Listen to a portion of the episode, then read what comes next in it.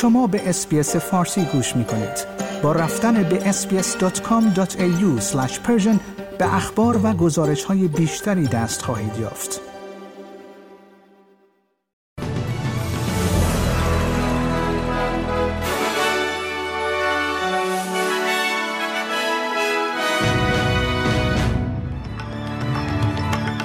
دولت فدرال واکنش دفاعی به سیل گسترده در ویکتوریا و بخشهایی از نیو ساوت را تشدید می کند. وزیر امنیت سایبری استرالیا از شرکت های استرالیایی خواست تا پس از نقض مجدد داده ها اقدامات قدرتمندتری برای محافظت از اطلاعات مشتریان خود انجام دهند و نرخ بیکاری در استرالیا همچنان در سطحی بی سابقه پایین یعنی 3.5 درصد برای ماه سپتامبر باقی ماند.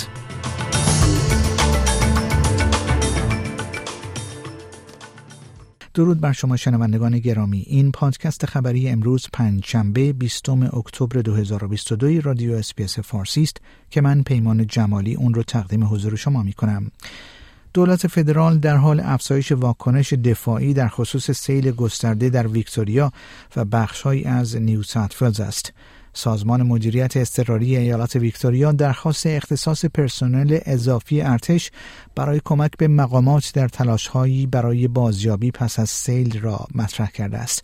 حداکثر 400 نفر از پرسنل ارتش در جمع کردن کیسه های شن و مراجعه به منازل در ایالت ویکتوریا کمک خواهند کرد در حالی که سایرین به ایالت نیو ساوت اعزام خواهند شد انتظار می رود ارتفاع آب در رودخانه ماری در روز جمعه به اوج خود برسد و یک کشتار اضطراری در روز پنجشنبه برای منطقه روچستر صادر شده است و به ساکنان این منطقه گفته شده است که بازگشت به منازل ناامن است.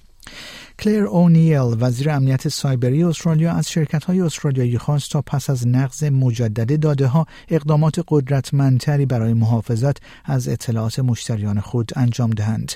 شرکت مدی بانک در روز چهارشنبه اعلام کرد که حدود یک هفته پس از یک حمله سایبری پیامهایی از هکرهایی دریافت کرده است که ادعا می کنند اطلاعات مشتریان را در اختیار دارند. این شرکت بیمه آخرین شرکتی است که پس از نقض گسترده داده ها توسط شرکت مخابراتی آپتوس در ماه گذشته مورد هدف قرار گرفته است. نرخ بیکاری استرالیا همچنان در سطح بی سابقه پایین یعنی 3.5 درصد برای ماه سپتامبر باقی ماند.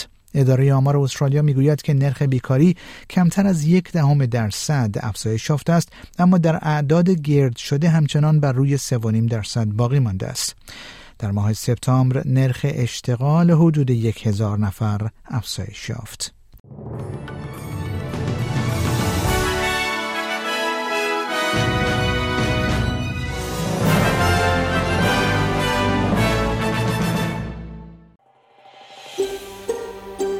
آیا می خواهید به مطالب بیشتری مانند این گزارش گوش کنید؟